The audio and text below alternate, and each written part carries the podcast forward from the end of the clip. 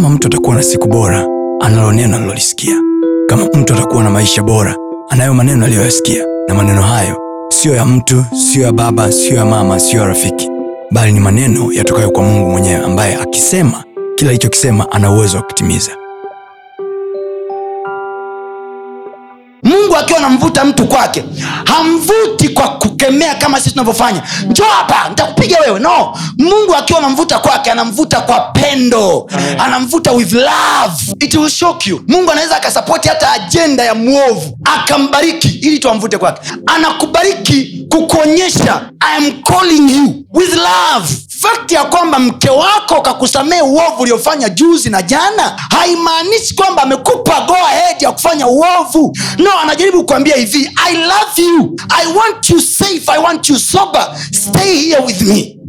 Mnajitutumua "Ah, yule mimi ishamweka mkononi hujamweka blaza anakuonyesha tu penzi. Kwa sababu actually pendo linavuta. Na nyinyi wamama mwelewe. Kunani sema sana na kuongea sana. Uponyi wakati mwingine unafukuza no penzi lina namna yake ya kuvuta mtu karibu zaidi. Amen. regardless of the way you are haijalishi we ukoje haijalishi umenifanyia mangapi lakini nimesamehe. Huyo mwanamke wako kusamehe sio kwamba mpumbavu. Braha siku akichoka yani unajijua mimi kwa mfano nina short temper. I erupt easily. Unajiuliza swali wewe mwenyewe kama wewe ungeweza kukaa na mtu aina yako? Mtoto wa watu amekaa na mimi 8 years na makwanswa kwanswa yangu yote. Nafikiri anachokwambia nini? I love you. Thats the message. Kama hatuwezi kutunza integrity zetu tunaweza tukaonekana mastaff mameneja ofisini but we are nothing. Hivi how could sarah enjua for more than 30 to 40 years unakaa na mwanaume hamzai hamfaini but you are sticking with the man. Mpaka mama mwenye nyumba mwenyewe akajishtukia akamwambia mme wake hivi zaa na kijakazi. Angalia levo ya integrity ya abraham. Oh, mbona abraham naye alikuwa na watoto wa nje? Muulize mke wako. Je ni kazae na harusigeli muulize. Akikukubalia limepita nawe kazae levo ya integrity ya abraham. The man is so integral. Mpaka mke wake anaambia utakufa mume wangu huna mtoto. Kazae na huyu mjakazi. Utaka kuishi miaka mingi bro achana na michepuko. Chepuko ukianza kuwa naye kila saa moyo wako unashtuka.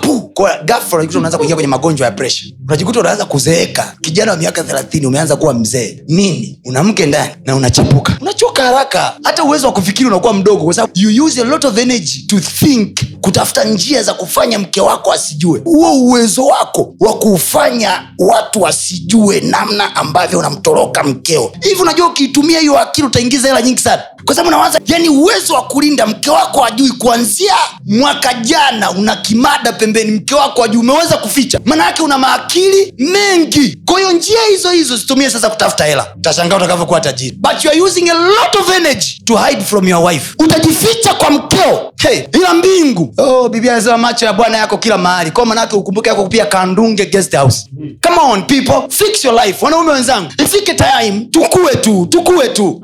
Paulo anasemaje? Nilipokuwa mtoto niliongea kama mtoto. Inaruhusiwa kuna mambo mengine tuliyafanya miaka ya nyuma hapo. Kwa sababu tulikuwa na nini? Na utoto ndani yetu. Sasa tukue basi. Tukue tuache kualiza watoto wa watu mwe. Vitu vingine sio pepo. Kama mchungaji niombea ninaona nina pepo la uzinzi. Sio pepo la uzinzi we una utoto ndani yako time has to come. We just have to grow. And when you grow it is done. Paulo anasema nilipokuwa mtoto mchanga niliongea kama mtoto mchanga niliwaza kama mtoto mchanga. Manake nilipanga mambo yangu pia kama mtoto mchanga. Lakini sasa nimeyabatilisha mambo ya kitoto. Sema leo hii kwa jina la yesu.